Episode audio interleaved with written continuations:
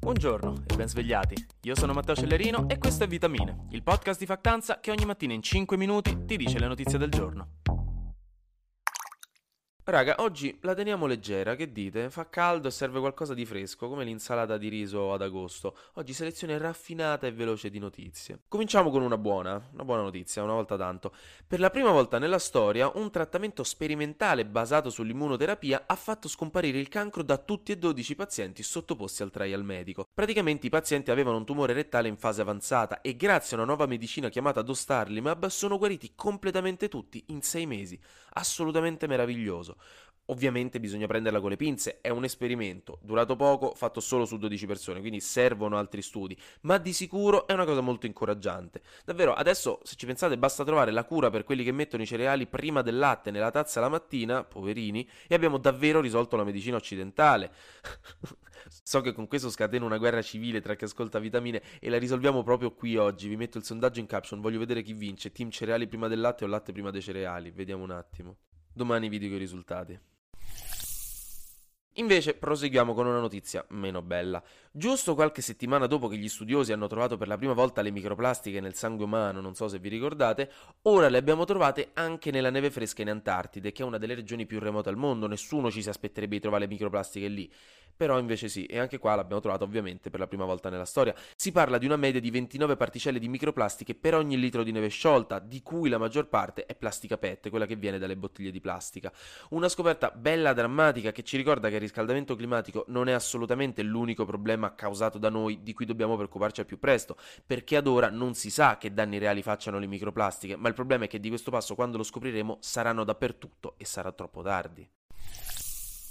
Harvey Weinstein, il produttore di Hollywood, quello le cui molestie e abusi sessuali nel corso dei decenni hanno scatenato l'esplosione del movimento MeToo nel 2017 e che è già stato condannato a New York e sta aspettando il processo a Los Angeles per diverse accuse di stupro, è stato nuovamente incriminato in via ufficiale da un tribunale del Regno Unito per molestie sessuali che avrebbe commesso nel 96 ai danni di una donna a Londra. Un personaggio abbastanza complicato. Arrivando al gossip, si è scatenata un po' di polemica contro la Lega Verona, dove il sindaco uscente Sboarina ha inviato una lettera a tutti i cittadini per fare campagna politica, mm, normalissima amministrazione, ma con un piccolo dettaglio. Sulla busta c'era scritto alla cortese attenzione del capofamiglia, un'espressione diciamo vintage che ha stonato un po' a tutti, specialmente alla sinistra, dove più voci hanno voluto ricordare come la figura del capofamiglia, che prima era una figura riconosciuta dalle nostre leggi, aveva a tutti gli effetti una maggiore autorità giuridica sugli altri membri della family, ecco, non esista più dal 1975 e quindi dimostra un retaggio abbastanza patriarcale e misogino a usarla nel 2022 con la sensibilità che abbiamo adesso. Il capofamiglia, no, che decide tutto lui, a cui vanno le lettere del notaio.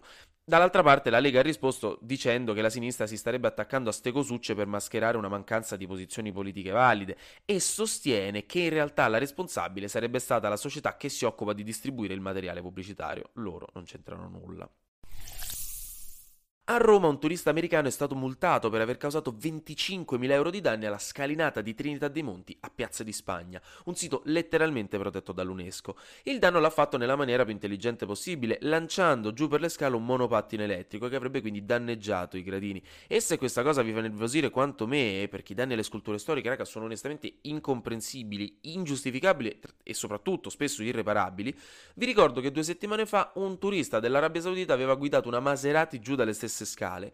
Ad aprile due turisti olandesi erano entrati nella fontana di Trevi, cosa vietatissima, e poco prima un signore argentino aveva fatto schiantare un drone su Palazzo Venezia, quello del XV secolo da cui Mussolini si affacciava per fare i suoi discorsi. Senza contare il 2015, quando i turisti del Feyenoord il giorno di una partita di Europa League contro la Roma danneggiarono la barcaccia del Bernini, sempre in Piazza di Spagna, e fecero dei danni letteralmente irreparabili. Insomma, cose abbastanza fastidiose.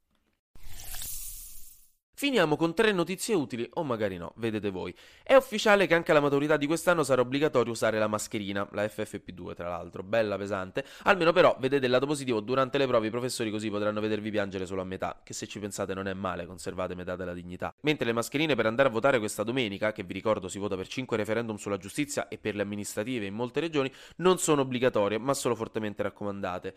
Eh, da ieri invece è uscito su Disney Plus Mrs. Marvel, la serie tv della prima eroina musulmana dei fumetti Marvel Marvel. Ne parlano abbastanza bene e di sicuro rappresenta una bella novità per la rappresentazione della diversità nei prodotti mainstream. Infine, visto che luglio si avvicina e so che non vi siete dimenticati i 200 euro gratis promessi da Draghi, piccoli avvoltoi, vi metto in caption un articolo che sintetizza abbastanza bene le varie categorie di lavoratori e non che hanno accesso al bonus e quelle che devono fare domanda specificatamente e quelle che no. Così magari vi aiuta. Anche oggi grazie per aver ascoltato Vitamine. Noi ci sentiamo domani perché sarà successo di sicuro qualcosa di nuovo e io avrò ancora qualcos'altro da dirvi. Buona giornata.